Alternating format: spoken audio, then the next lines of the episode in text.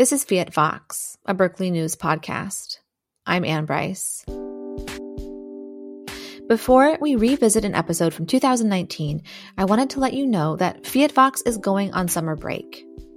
We'll be back with new episodes in mid August. In the meantime, we'll be resharing some of our favorite episodes from our archive.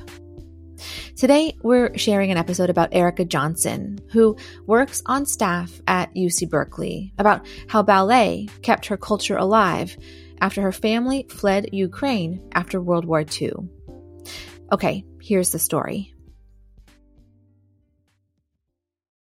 When Erica Johnson was seven, her Ukrainian mom put her in ballet class. Erica loved it right away. The structure and repetition appealed to her need of order.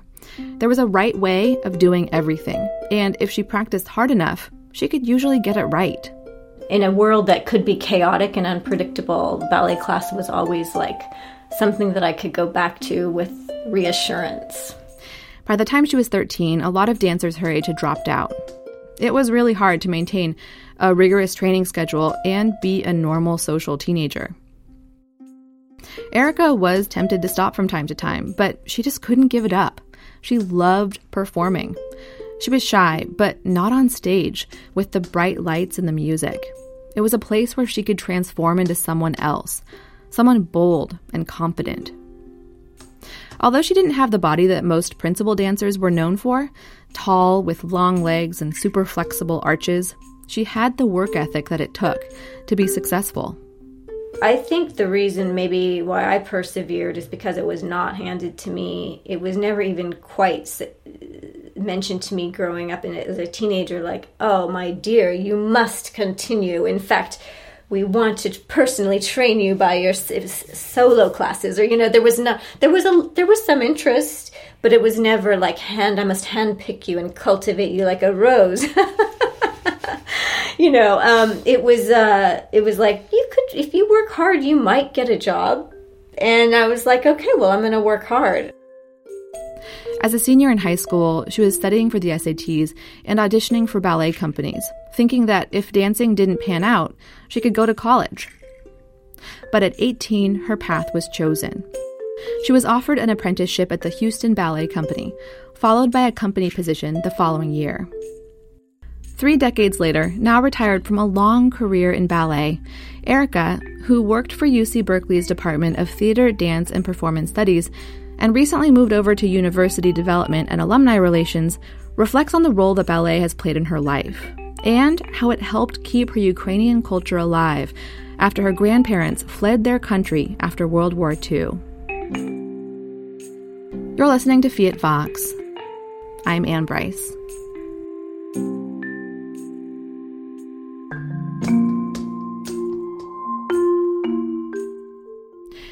Erica's grandfather, Ivan Mikhail Shmelenko, was born in 1922 in a village near Kiev, Ukraine. Dictator Joseph Stalin came to power two years later, and in 1932 he orchestrated a famine aimed at killing the Ukrainian peasant population. As many as 12 million Ukrainians died in the genocide.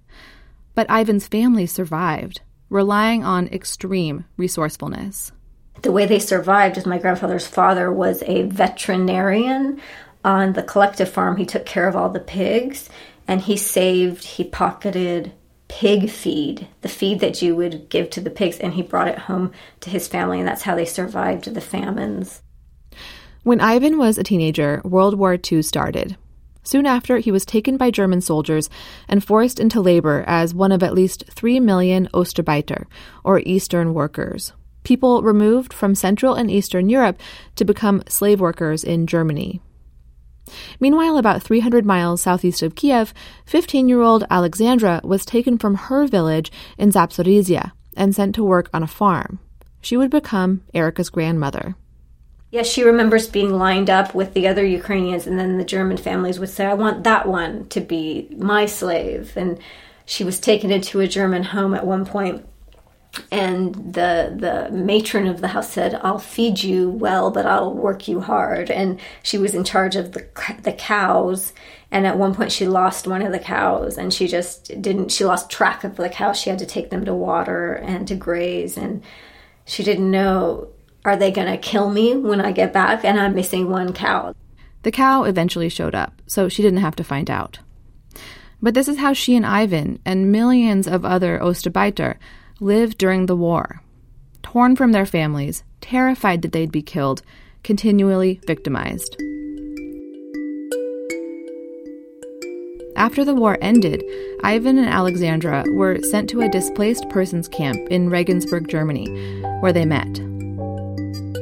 For them, going back home would be dangerous. Those who returned, usually through forced repatriation, were often considered traitors and sent away to labor camps for, quote, re education. Those who were allowed to live in Ukrainian society faced discrimination and were denied basic rights. In 1945, though, the U.S. banned the forced repatriation of Ostarbeiter, so Ivan and Alexandra stayed in Germany for several years until they could immigrate to America.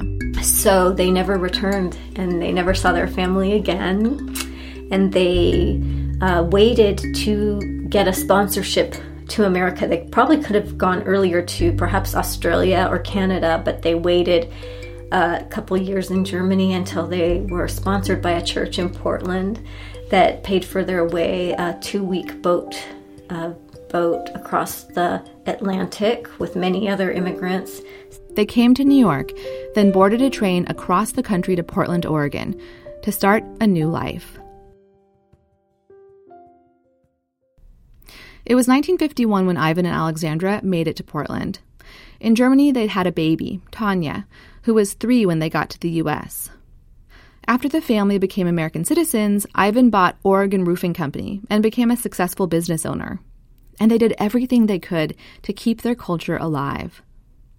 Ivan, with his Ukrainian immigrant community, built the first Ukrainian Orthodox church in Portland had the strongest church group of all Ukrainians, and they would get together and, and drink vodka and eat Ukrainian food in, in my grandfather's home and do the hopak dancing and crazy and very involved in the church. Um, and he got the Ukrainian paper delivered to him. He was constantly reading like Solzhenitsyn, if I'm saying it right, Alexander Solzhenitsyn and books, Tolstoy. He would read like War and Peace in Ukrainian cover to cover, trying to keep his culture. And he put his young daughter Tanya in ballet. In Kiev and in Russia, ballet is almost like, you know, the movies here. The the state really supports ballet. Um, little school children are brought to see productions, and so I think that my mother's father instilled this respect for ballet in my mother. As an adult, Tanya moved to the Bay Area, where she enrolled her two daughters, Erica and Inger, in ballet. For Erica, ballet became her life a powerful, beautiful, and often silencing profession that meant everything to her. At Houston Ballet, Erica was part of the Corps de Ballet, the members of a ballet company who dance together as a group. Think the many snowflake dancers in the Nutcracker. It's repetitive work, she says, that requires precise uniformity among dancers.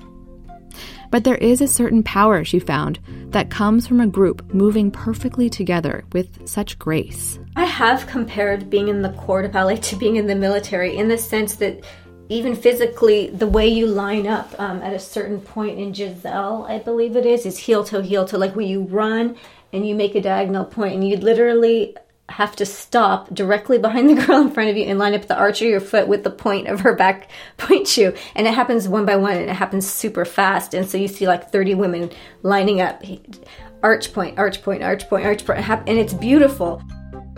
Being part of a hierarchical, large company, she says, also offered extraordinary opportunities, allowing the dancers to work with visionaries from all around the world.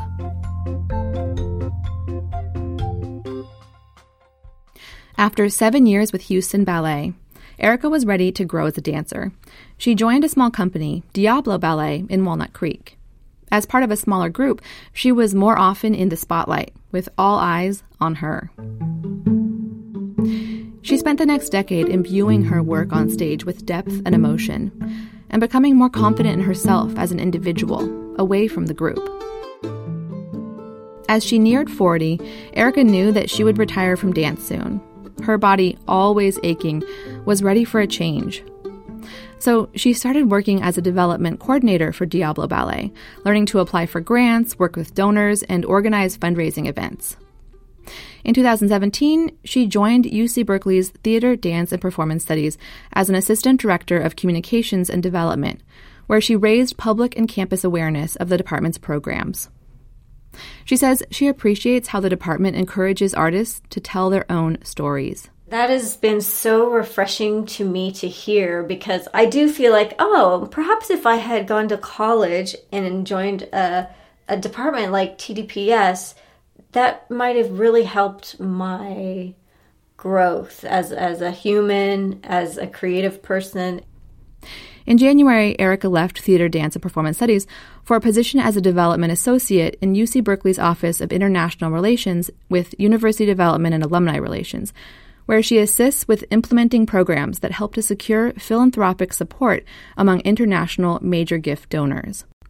It's a role that feels natural for her to step into, she says joining a group of people who work with passion behind the scenes to create lasting relationships with the international community of alumni, parents, and friends.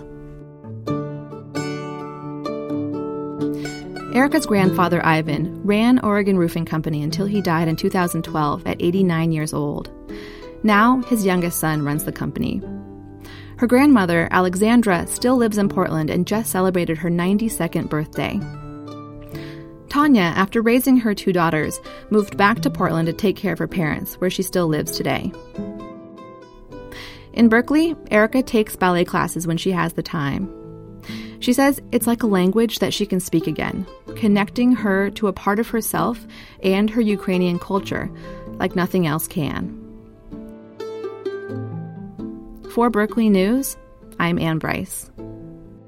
You can subscribe to Fiat Vox on Apple Podcasts, Google Play, Spotify, or wherever you listen to your podcasts. For more UC Berkeley news, you can visit news.berkeley.edu. And if you have a great story idea, send us an email at news at berkeley.edu.